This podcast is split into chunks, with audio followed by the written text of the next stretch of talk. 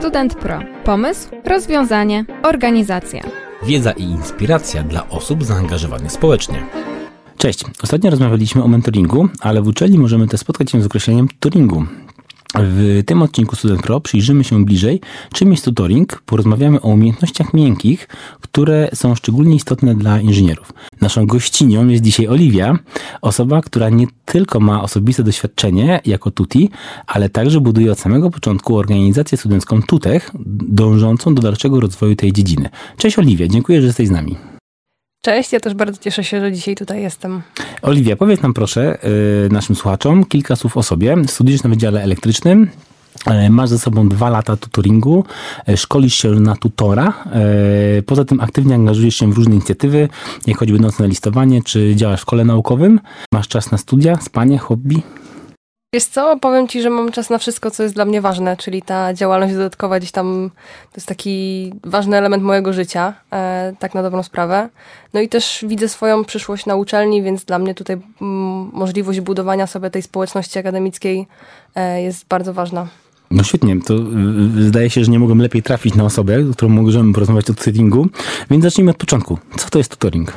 Tutoring to jest relacja między tutorem a tuti. W tym wypadku tutorem niekoniecznie musi być nauczyciel akademicki, może być to też rówieśnik, czyli starszy kolega.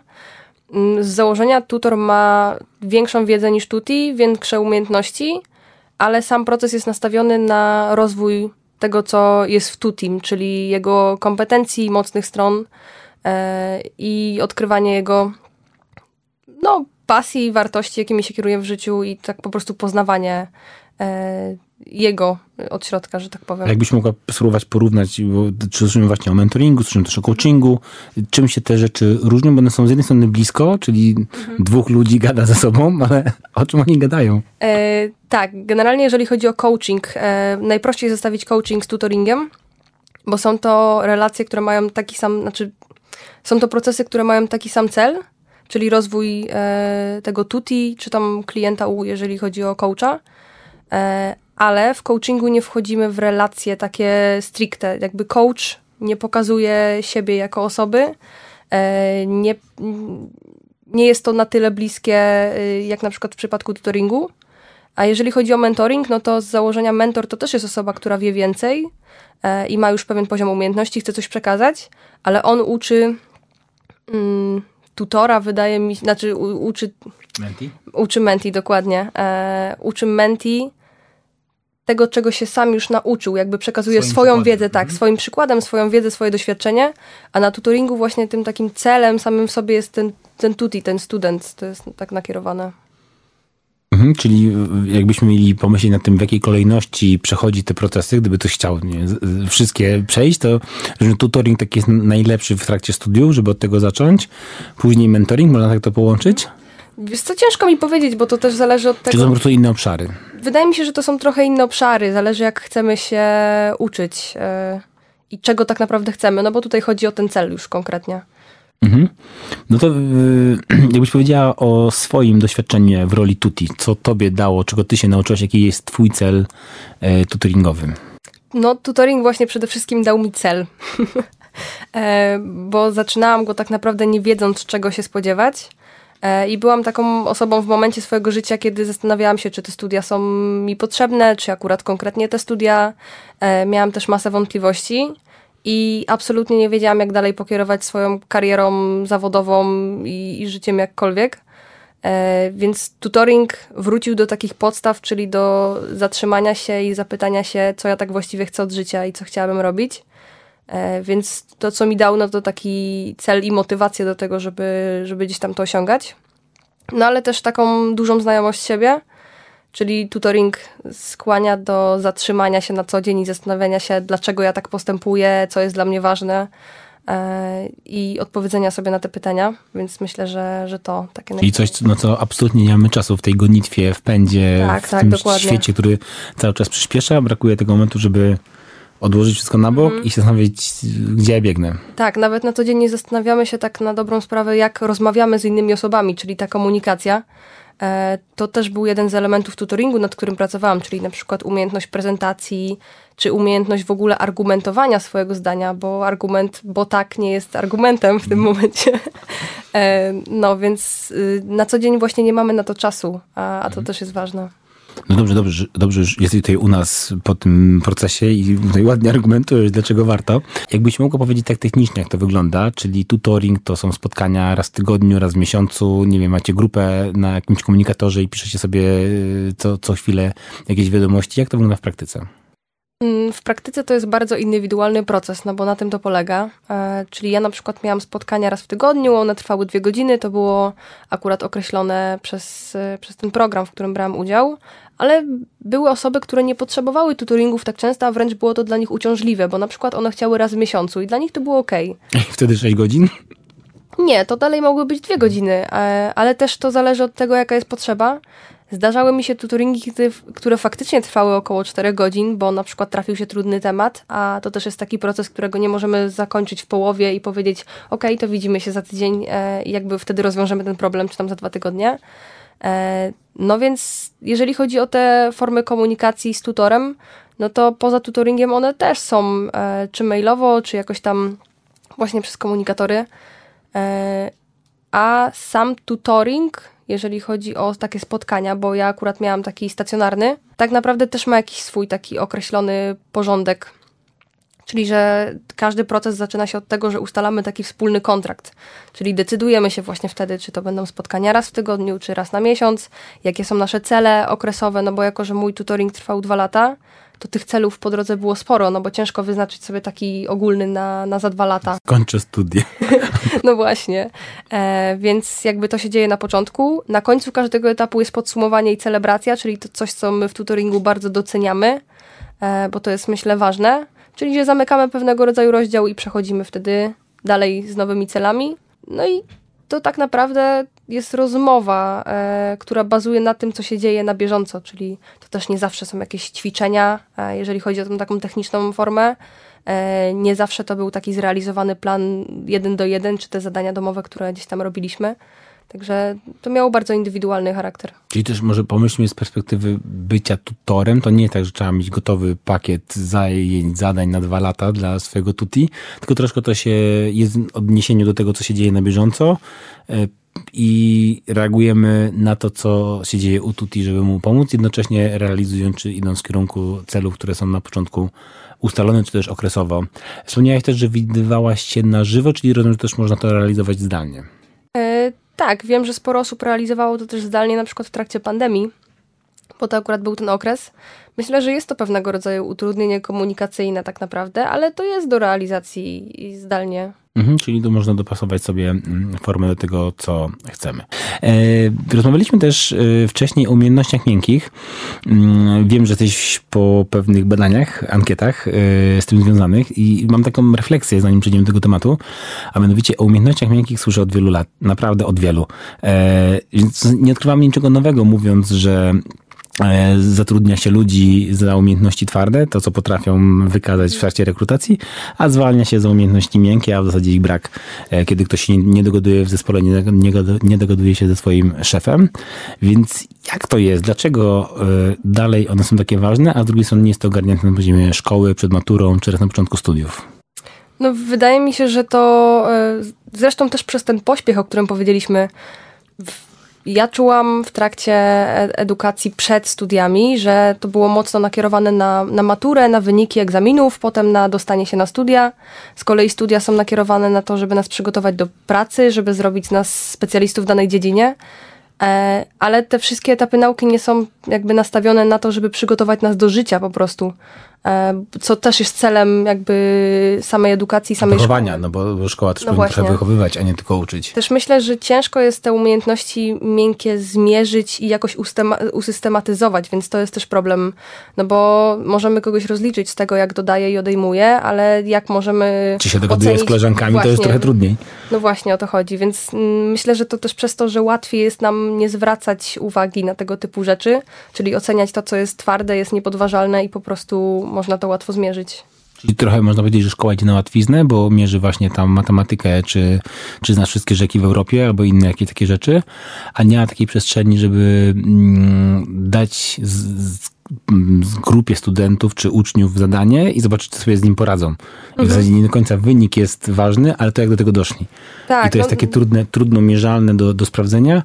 Natomiast myślę, że chyba na studiach już jest na to przestrzeń, że, że, że pewnie lepiej niż, niż przed maturą. Mhm że, że, są te formy zaliczeniowe, mm, projektowe, gdzie, gdzie można właśnie skupić się na tym, jak zespół pracował, aniżeli to, co dowiózł.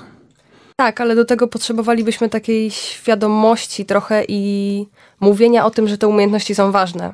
Bo to, że ja to wiem i że ty to wiesz, to już zauważyliśmy to po jakimś czasie. E, ale do tego trzeba było dojść. Nikt mi nie powiedział na wcześniejszym etapie edukacji, że żebym zwracała uwagę na to, jak na przykład pracuję w grupie, bo to jest ważne, bo tak będę też pracować w pracy, a z tego będą mnie rozliczać. Tak, tak. No ja tu mogę powiedzieć, że na pewno bardzo mocno wbiło mi się w pamięć jedno ze szkoleń, które odbywałem jako samorząd studencki na letniej szkole liderów samorządowych prawie całodniowe chyba, czy tam półdniowe takie zabawa, można powiedzieć, gra, w której byliśmy rozbitkami ze statku. I żeby przeżyć, musieliśmy się dogadać. I, I to było fenomenalne, że, że ten prowadzący był z nami, w ogóle nie uczestniczył w tych naszych działaniach, ale później każdemu dał bardzo konkretną informację zwrotną. Zmieniło mnie to troszkę, nawet bardzo.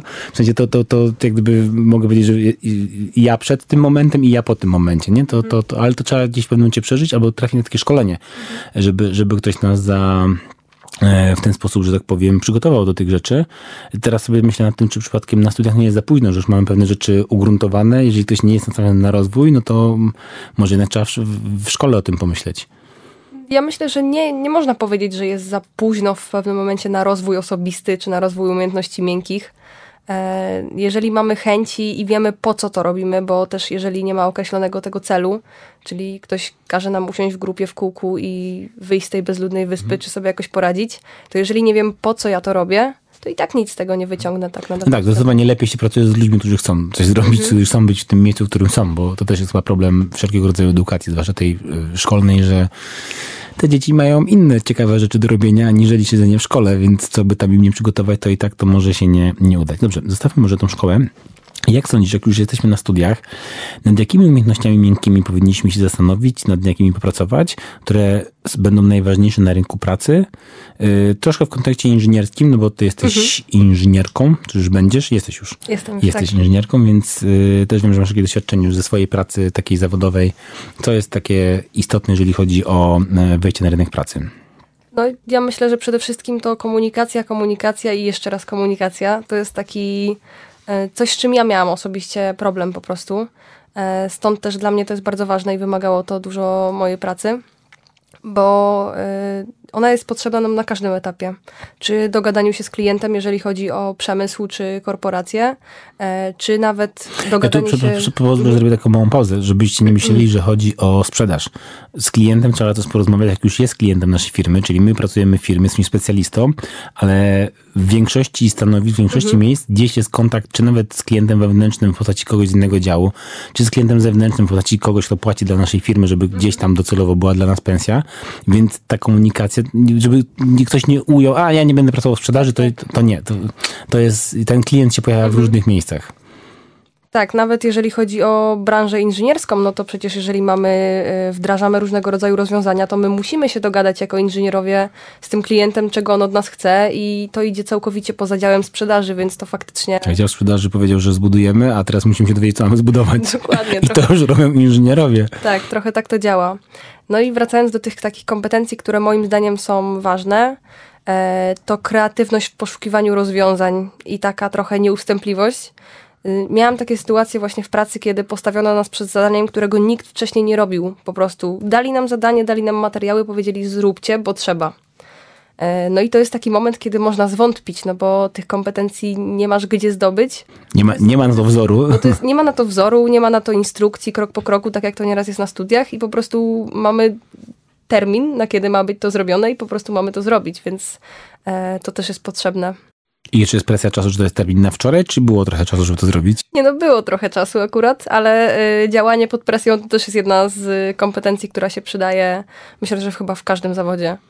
Jakie Twoim zdaniem są największe przeszkody w rozwijaniu umiejętności miękkich wśród studentów szczególnie uczelni technicznych? No, wydaje mi się, że przede wszystkim to, że nie mówimy o tym, że one są ważne. E, czyli, że na co dzień nie zwracamy na nie uwagi, czyli tutaj przyczepię się do tej pracy w grupach jest grupa, która pracuje nad projektem i nie zwracamy uwagi na to, jak wygląda ten proces ich pracy, czyli czy oni się dogadali, e, czy pojawił się jakiś lider w Czy jeden grupie, zrobił za wszystkich, a reszta się Czy właśnie łatwiej było zrobić tej jednej osobie za wszystkich, a o im było wygodnie, bo e, nie musieli nic robić? Czy to faktycznie był taki proces oparty na burzy mózgów, na jakby podzieleniu się pracą według ich własnych takich e, upodobań, mocnych stron tego, co chcieli zrobić? Bo takie projekty są najlepsze, ale tak naprawdę oceniany jest efekt Czyli to sprawozdanie, które trafi na biurko, czy ten projekt, który został gdzieś tam zrobiony, zostaje oceniony merytorycznie i to jest to. E, nawet jeżeli chodzi o prezentacje, chociażby wystąpienia publiczne, mamy możliwość robienia prezentacji na zajęcia, mamy seminaria dyplomowe, które mają nas przygotować do obrony dyplomowej, e, ale za każdym razem dostajemy, no może nie zawsze, ale w większości przypadków dostajemy informację zwrotną, że prezentacja była dobrze przygotowana pod kątem merytorycznym. A to, że na przykład ktoś... Nie dało się tego słuchać.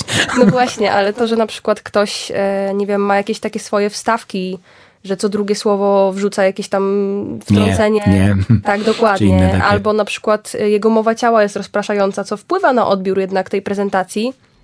Albo nawet doradzić, jak zrobić prezentację żeby pomagała osobie prezentującej, bo to też jest jakby sama sztuka robienia prezentacji. Tak, bo, bo, bo tej wiedzy o tym, jak robić y, prezentację jest w internecie, co nie miara, to trzeba, mhm. tylko, tylko trzeba wiedzieć, że ona tam jest. To, to jest jakieś takie tak, wyzwanie. zwrócić uwagę, że to jest ważne właśnie to i mieć tą taką też celowość i świadomość w tym wszystkim, czyli że przygotując prezentację chcę wyciągnąć z tego też to, jak robić prezentację, a nie chcę ją odbębnić. Tak, i tu, i tu się właśnie przydaje taki mentor, czy też tutor, który powie, a zajdzie sobie tam do kogoś albo książeczkę, tak, albo tak. podkaścik, tak. albo tam jakąś mhm. mini szkolenie. Tego jest naprawdę dużo i myślę, że też jest ogrom rzeczy darmowo dostępnych, więc trzeba mhm. tylko chcieć i mieć świadomość, żeby to zrobić i najlepiej nie uczyć się prezentowania na dwa dni przed prezentacją, bo wtedy trzeba ją zrobić merytorycznie, ale dobrze te umiejętności gdzieś tam w tak zwanym międzyczasie podszlifować. To ja miałam z kolei inny problem, bo ja jak przygotowywałam się do prezentacji, miałam taki problem z wystąpieniami publicznymi, że przestawałam oddychać w trakcie. Zapominałam po prostu, że muszę oddychać, to z, na tle stresowym. E, I przychodził moment prezentacji, miałam ją wykutą na pamięć tydzień przed Gorzej, gdy zdarzyła mi się sytuacja, kiedy zapomniałam, co mam mówić, e, i wtedy już nie byłam w stanie wymyślić, co chcę powiedzieć innego, no bo to miał być konkretny tekst według konkretnego scenariusza, a nie improwizacja. Jak wierszyk w podstawówce. Tak, i to też był jeden z elementów, nad którym pracowałam w trakcie tutoringu, czyli omawiałyśmy moje prezentacje pod kątem samego przygotowania, nawet grafik, które miały mi pomóc wpaść na pomysł, co ja chciałabym powiedzieć. Niech slajdy ci prowadzą. E, mhm. Natomiast tak, to potwierdzam, to są dwie szkoły. Jedna mówi, żeby się uczyć na pamięć i ja osobiście odradzam. Zdecydowanie lepiej powiedzieć swoją prezentację, czy 5-minutową, czy 15-minutową parokrotnie, 7, 8, 10 mhm. razy, tak żeby być w stanie różnymi słowy powiedzieć to, o co nam chodzi, czyli mieć troszkę w punktach, wypunktowane, mhm. chcemy powiedzieć, ale jednak za każdym razem użyć innych słów i w trakcie właściwej prezentacji użyjemy jednego z tych trzech czterech, taki e, jak to mówi Michał Kasprzyk, budujemy taki słownik naszego, naszego, mhm. naszego wystąpienia. E, Michała serdecznie polecam, jeżeli ktoś o wystąpieniach, to podlinkujemy e, notabene człowieka, który się wywodzi z jednej z organizacji studenckich, a zajmuje się wystąpieniami publicznymi, a z uczelni technicznej, więc taka ciekawostka. Gdzie ćwiczyć te umiejętności? W sensie takim, że no bo mówimy o tym, że, że warto, że się przydają, jak ktoś jest świadomi, jak ktoś słucha tego podcastu, to w ogóle super, bo, bo już jest dwa kroki do przodu przed innymi, nie? Ale jak już mamy tą świadomość, to, to no, możemy słuchać tony podcastów, ale nie poćwiczymy komunikacji w grupie, no bo to jednak jest jeden na jeden, ja i słuchawki. E, no ja właśnie myślę, że, że możemy ćwiczyć te umiejętności miękkie na co dzień, i mamy do tego masę okazji, no bo jeżeli chodzi o uczelnię, no to mamy organizacje studenckie. To jest praca w grupie, mamy liderów, mamy wystąpienia, mamy różnego rodzaju wydarzenia, gdzie y, mamy możliwość przetestowania i tej komunikacji i, i wszystkiego. E, I na zajęciach też jest taka możliwość, tylko no właśnie. E, to wymaga też takiej grupy, która pomoże nam w tym, czyli zaangażowania i chęci z każdej ze stron, to przede wszystkim. Jeżeli chodzi o metody e, i miejsca, gdzie można też ćwiczyć umiejętności miękkie, no to edukacja spersonalizowana, czyli tutoring, o którym dziś mówimy, programy mentoringowe, które też e, gdzieś tam są dostępne dla studentów. No więc tych możliwości jest sporo tak na dobrą no sprawę. Bo, to jest trochę tak, że nawet jeżeli grupa, na którą trafiliśmy na studiach nie jest tą wymarzoną, idealną mhm. grupą, no to wtedy możemy nadrobić to jakimś kołem naukowym czy organizacją studencką. Natomiast też jak rozmawiam dużo z, absolwentami, to, to często okazuje się, że największą wartością ze studiów to są ludzie, których się poznaje na studiach. Mhm. Że, oczywiście ten dyplom i te umiejętności, to żeby tam policzyć belkę, żeby się nie wywrócił budynek, to, to też jest ważne, ale jednak te, te, te, te kontakty z osobami, które są w podobnej branży, w podobnym wieku, czy tam rok wyżej, rok niżej, są bardzo cenne, więc jeżeli macie jakąś taką omką grupę, to puśćcie mi ten podcast i niech może, i niech może się zastanawiam nad tym, że jednak należy się y, w ramach tych, tych, tych mm, wspólnie wspierać, no bo to e, studia się kończą wręcz z dnia na dzień. Ja osobiście byłem mhm. bardzo zaskoczony, że nagle tylu moich znajomych zniknęło z pola widzenia, bo już nagle ich nie ma na korytarzu i nie ma powodu, żeby się z nimi spotkać.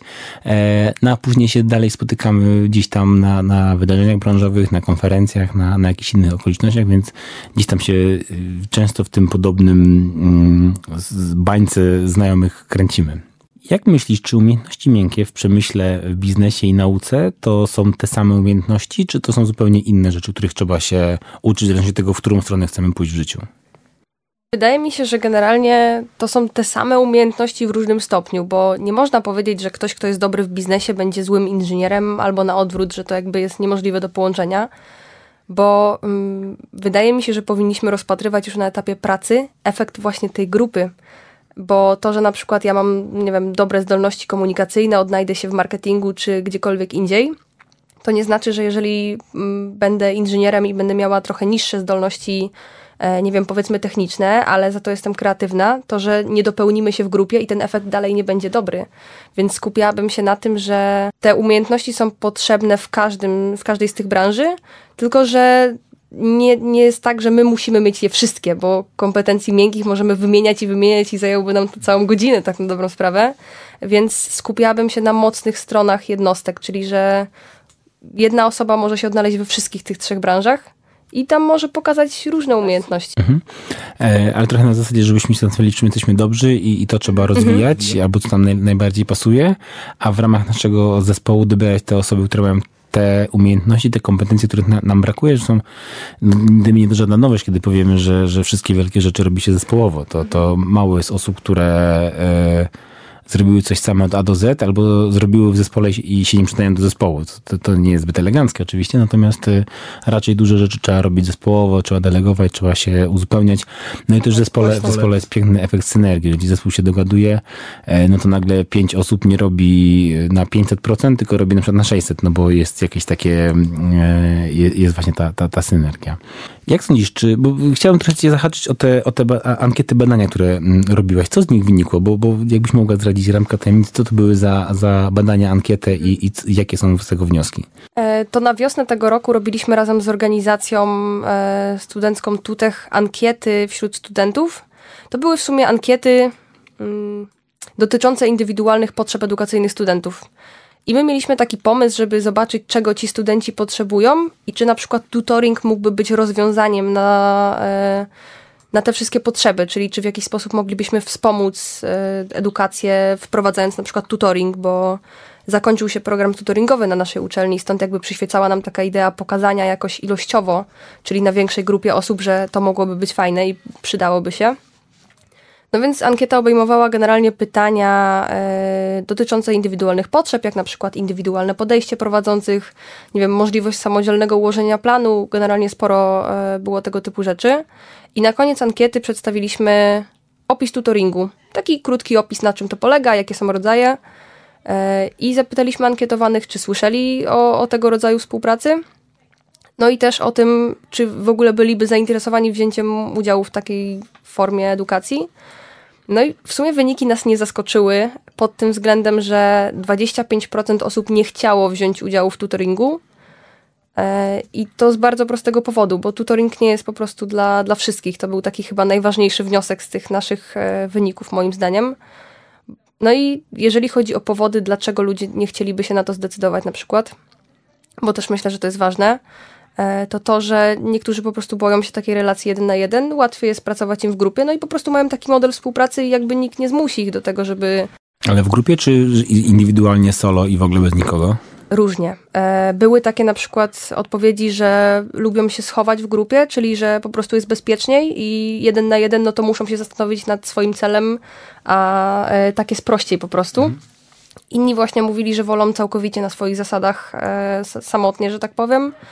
No i były też osoby, które po prostu nie widziały celu i korzyści, czyli po co miałbym chodzić na jeszcze jedne dodatkowe zajęcia, skoro nic z tego nie będę miał takiego namacalnego, no bo nie wszyscy jakby... Ale to jest 25%, tak? A, a pozostała? Do setki? Pozostała część no to była zainteresowana wzięciem udziału w tutoringu, a część ankietowanych już brała udział, tam chyba około 15%. Czyli oni już wiedzieli dokładnie o co chodzi. Tak. Zastanawiam się, na, w jakim stopniu to wśród tych 25% są osoby, które nie wiedzą, co to jest. E, sprawdziliśmy to mhm. E, i bo też właśnie chcieliśmy, że tak powiem, podważyć nasze własne badania i zobaczyć, ile osób, które nie chciały wziąć udziału w tutoringu, w tutoringu odpowiedziały, że nie ze względu na, na przykład na błędną informację podaną przez nas, tak? Bo mogła być niezachęcająca. Czyli ten opis tutoringu, który dawaliśmy na początku. I była to równo połowa czyli że połowa osób, które nie słyszały wcześniej, nie chciałyby wziąć udziału, a połowa już słyszała i tak nie chciałaby wziąć. Więc myślę, że ilościowo były to bardzo fajne badania, bo udział wzięło ponad 600 studentów. To jest naprawdę ilościowo mhm. spora grupa. 25% jest na nie, 15% brało udział, a reszta jest chętna, czyli mhm. większość chce. Tak, można powiedzieć, że większość. Dobra, i jak to zorganizować, myślisz, tak właśnie na taką skalę, bo połowa studentów chce brać udział w tutoringu, no bo to, że studenci chcą, to jest jedno, no ale jednak nauczycieli jest dużo mniej. No właśnie tutaj jest e, generalnie taki problem edukacji spersonalizowanej, że na ten moment w obecnym systemie, w jakim działamy, to nie jest możliwe na tak szeroką skalę, bo zdajemy sobie sprawę, że to finansowo jest po prostu nie do zrobienia. E, ale wydaje mi się, że gdyby można było wdrożyć taki tutoring nawet dla setki osób, powiedzmy, na całej uczelni, to mm, obserwując moich kolegów i koleżanki z organizacji, którzy też są po tutoringu, jakie oni zrobili wielkie efekty i jaki wpływ mają na społeczność dookoła, to myślę, że nawet te 100 osób zrobiłoby ogromną różnicę. No i też e, jest forma tutoringu rówieśniczego, czyli taki tutoring prowadzony przez starszych kolegów, koleżanki, co też mogłoby pomóc w takim No tak, bo osoba z piątego roku już grubsza wie, na czym polega ta zabawa w uczelnie. Tak, I tak, spokojnie tak, dla osoby z pierwszego roku mhm. mogłaby być takim dużym wsparciem. No jednak to jest pięć lat różnicy zazwyczaj. Tak, więc tak. To, to... I to jest całkowicie inny etap w życiu, więc też mogłaby się, myślę, sporą ilością informacji i doświadczenia podzielić i wspólnie popracować. Więc myślę, że to też jest bardzo dobre rozwiązanie.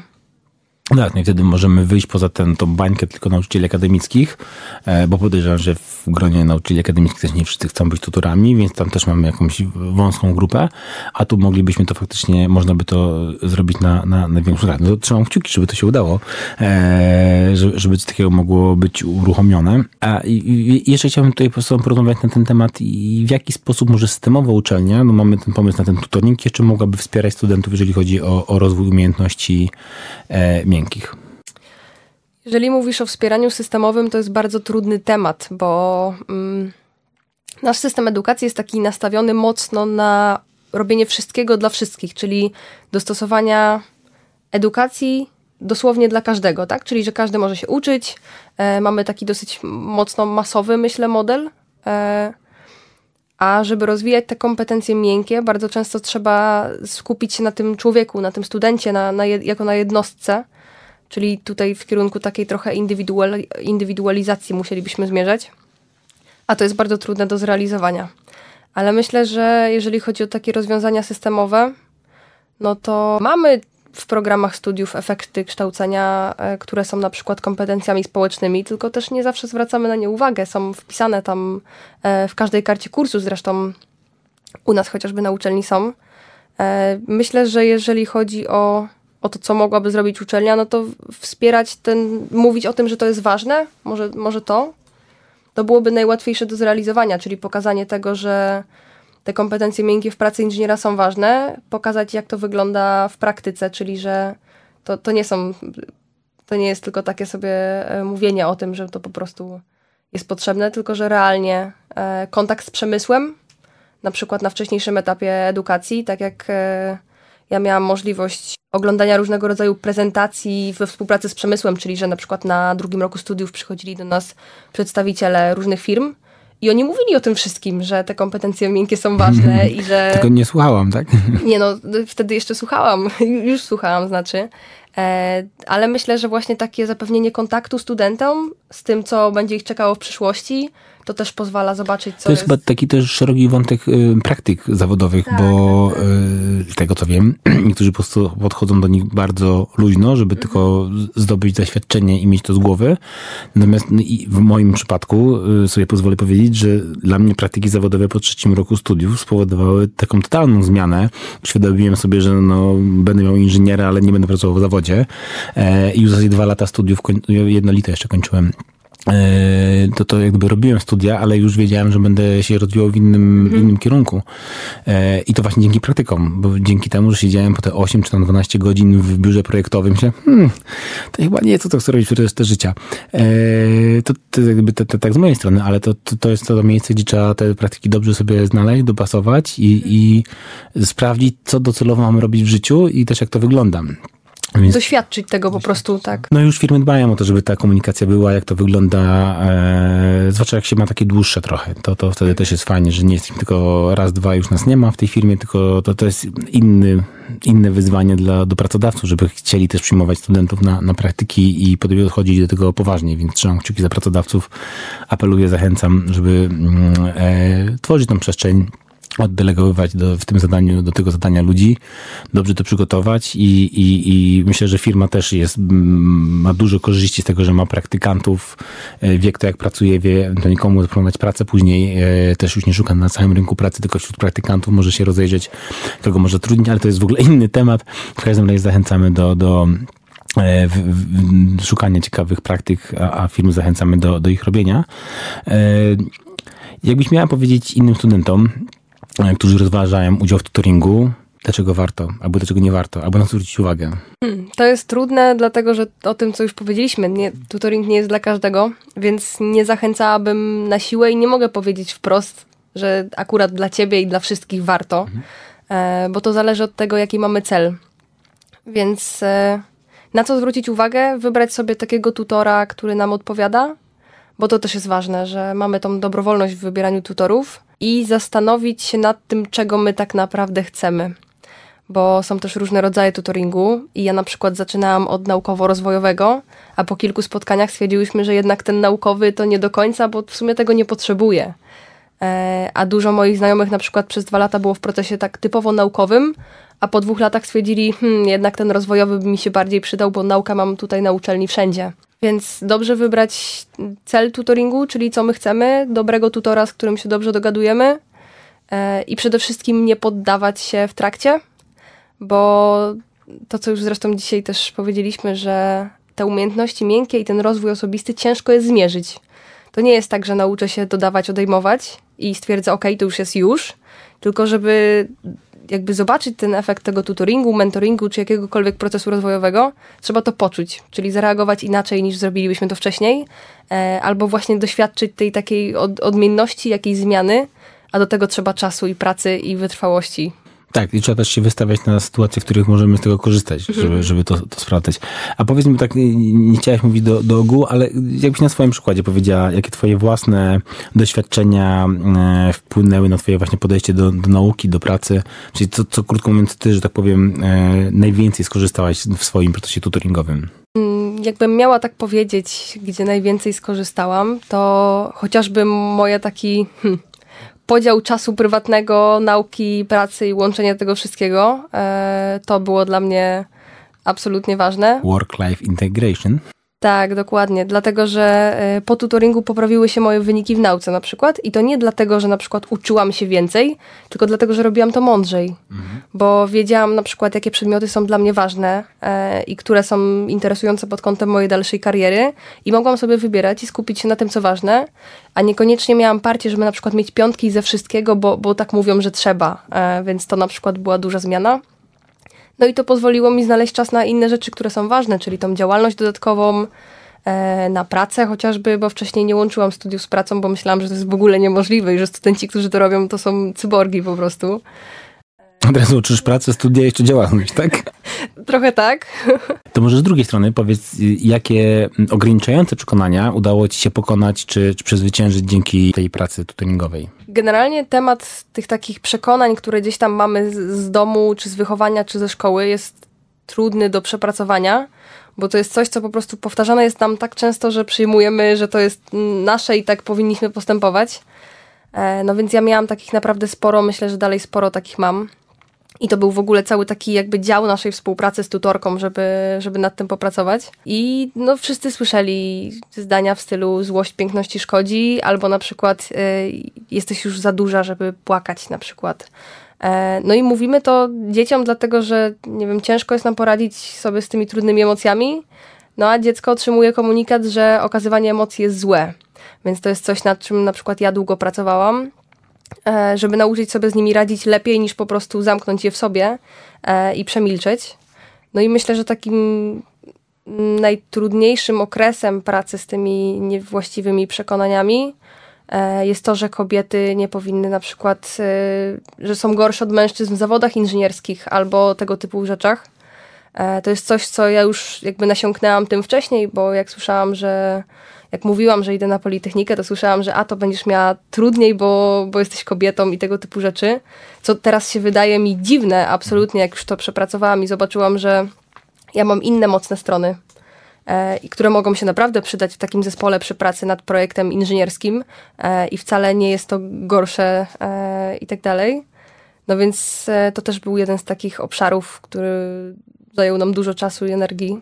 Tak, tak. Znaczy, nie mam teraz w głowie konkretnych badań, ale nieraz słyszałem właśnie takie wyniki, że jednak zespoły mieszane najlepiej się sprawdzają w wielu miejscach. Dla mnie pamiętam z jakiejś konferencji e, firma pokazywała, podawała jako taki przykład, że dopuścili, czy gdyby pozwolili pracowniczkom jeździć wózkami widłowymi, bo kiedyś to było zarezerwowane tylko dla mężczyzn. No i po jakimś tym czasie okazało się, że wyniki są dokładnie takie same, nie ma żadnych różnic, jeżeli chodzi o wypadki, spadnięcie towaru, e, czy czas pracy, wszystko było tak samo. I ten, ten prowadzący mówi, ale wiecie państwo, jak tak się patrzy na te wózki, to te wózki dziewczyn są jakieś takie czystsze, mniej poobijane.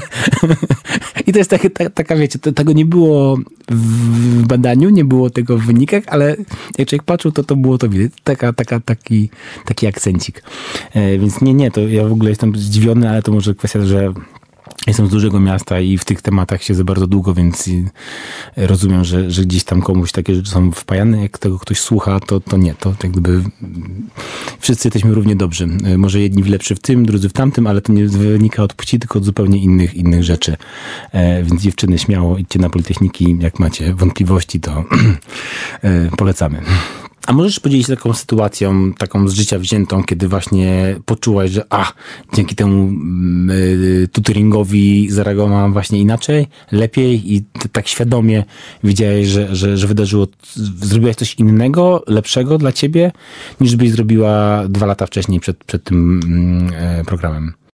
Ja myślę, że takich sytuacji w trakcie moich studiów było bardzo dużo.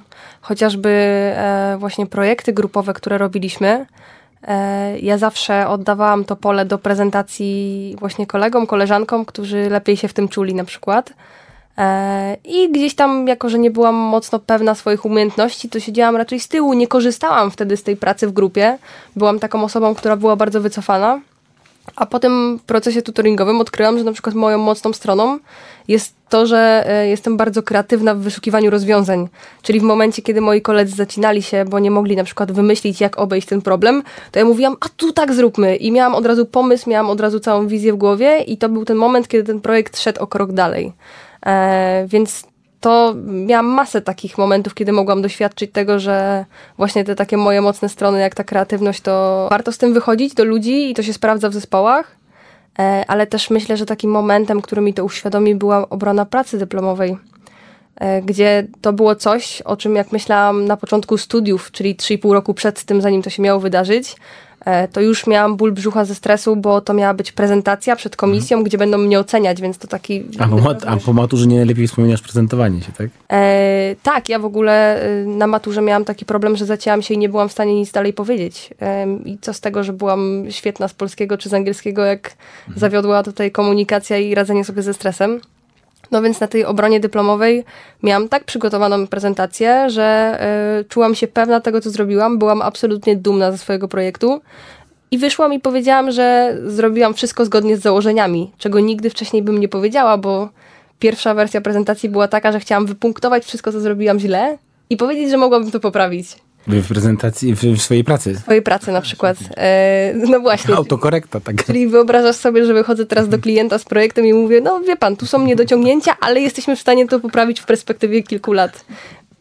Więc to jest taka sytuacja, gdzie doświadczyłam tego. Twój pracodawca byłby przeszczęśliwy.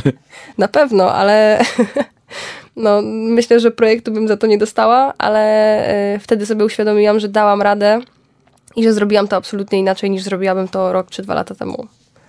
Super, czyli trzeba mm, świadomie się rozwijać, tak można by powiedzieć. Chciałem się właśnie zapytać, jakie znaczenie ma rozwój umiejętności miękkich dla Twojej kariery zawodowej? Jeżeli chodzi o moją dalszą karierę zawodową, e, to myślę, że te umiejętności miękkie to jest coś, czego nie da się oduczyć, wykorzystywać, więc to się przydaje na każdym kroku. No i pod kątem tego, że chciałabym pracować yy, naukowo-dydaktycznie, bo tak widzę swoją przyszłość na ten moment, to myślę, że właśnie one są szczególnie istotne. E, czyli ta umiejętność komunikacji, przekazywania dalej wiedzy, praca w zespołach też. E, też jako pracownik naukowy, mm, no, to kreatywność w poszukiwaniu rozwiązań to jest coś, co jest na, na porządku dziennym, że szukamy innych możliwości.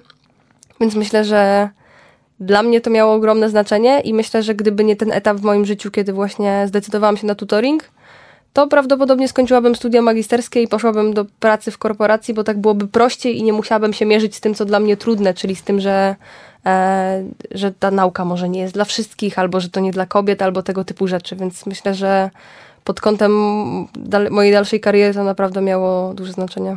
E, jestem, e, bardzo mi się podoba to sformułowanie, że tego się nie można oduczyć. To jest, słuchajcie, dużo lepsze niż jakikolwiek e, egzamin, czy jakaś wiedza, którą się uczycie na studiach, no bo prędzej czy później, jeżeli nie będziemy tego używali, to zapomnimy, a jednak te umiejętności się cały czas używa, mniej lub bardziej, tak? To, to gdziekolwiek się nie, nie, nie, nie komunikujemy z ludźmi, no to jednak jest to, jest to przydatne, przez to tylko możemy to ulepszać i poprawiać. Moja tutorka miała takie swoje e, sformułowanie, że ona może mnie jakby pokazać mi trochę szerszą perspektywę, podnieść moją świadomość, ale to jest coś, czego ja nie odzobaczę. Czyli jeżeli poszerzamy swoją świadomość, to tak jak na przykład uczymy się czegoś i zdajemy sobie sprawę, że jeszcze tam zostało dużo do nauczenia, e, to tak samo jest właśnie z rozwojem osobistym, że zwracamy uwagę nie tylko na te mocne strony, ale też mamy świadomość tych złych i jakby nie możemy ich ignorować, bo to już nie jest coś, o czym zapomnimy też. Mhm. Super. No dobra, no to na koniec powiedz nam, jakie konkretne działania może podjąć student, studentka, żeby właśnie się e, rozwinąć. Może trochę podsumujmy to, co najważniejsze, żeby mm, e, dobrze wykorzystać, gdzie, gdzie szukać tutoringów i, i na co położyć nacisk, jeżeli chodzi o nasz własny rozwój. Przede wszystkim zaczęłabym od tego, żeby zastanowić się na każdym etapie edukacji, co ja bym chciała się nauczyć e, z tych studiów, bo to też nie jest tak, że każdy student podczas studiów musi szukać rozwoju akurat na uczelni, bo być może ten rozwój jest gdzieś poza nią właśnie, czyli znaleźć sobie mentora spoza uczelni, e, znaleźć sobie grupę, która działa gdzieś też po, poza nią, czy nawet już tak w pracy docelowo. Jeżeli chodzi o rzeczy, które można zrobić na studiach, no to rozejrzeć się, myślę, po tej działalności dodatkowej, czyli organizacje studenckie, koła naukowe, różnego rodzaju agendy kultury. To są miejsca, gdzie możemy się spełniać i znaleźć sobie swój cel i tą motywację, czyli coś, co nas podtrzyma e, gdzieś tam na tych studiach. No i też jeżeli chodzi o programy tutoringowe, no to szukać możliwości, bo ja sama na przykład nie wiedziałam o tym, że coś takiego jest i myślę, że sporo studentów też dalej nie wie, że, że mamy niektóre możliwości, więc y, trzeba szukać, pytać i po prostu sięgać po to, co jest dla nas ważne, to nie? Tak, jeżeli nie ma programu tutoringowego, to zawsze możesz go założyć. Albo przyczynić się, zasugerować władzom, samorządowi, że, że jest takiego potrzebnego i, i można się z takim czymś e, zmierzyć. Dziękuję Oliwio e, za podzielenie się swoimi doświadczeniami i wglądem w świat tutoringu oraz umiejętności miękkich. Mam nadzieję, że nasz odcinek zainspirował naszych słuchaczy do eksplorowania i rozwijania własnych umiejętności miękkich i zastanawiania się nad tym, gdzie je ćwiczyć, krótko mówiąc, gdzie, gdzie je rozwijać. E, oczywiście naszym zdaniem najlepiej przez aktywność studencką, zaangażowanie w koła naukowe, organizacje studenckie. E, dziękuję za wysłuchanie i do usłyszenia w kolejnym odcinku Studenta Pro. Jeżeli chcesz być na bieżąco z każdym nowym odcinkiem, kliknij subskrybuj w aplikacji, której teraz słuchasz, w której teraz słuchasz. Będę też wdzięczny za mm, opinie w najpopularniejszych systemach, takich jak Apple Podcast czy Spotify. Zachęcam też do zerknięcia tego, co było wcześniej. Niedawno rozmawialiśmy o mentoringu, jak i o wielu innych rzeczach, które mogą się przydać w drodze przez studia. Do usłyszenia. Do usłyszenia.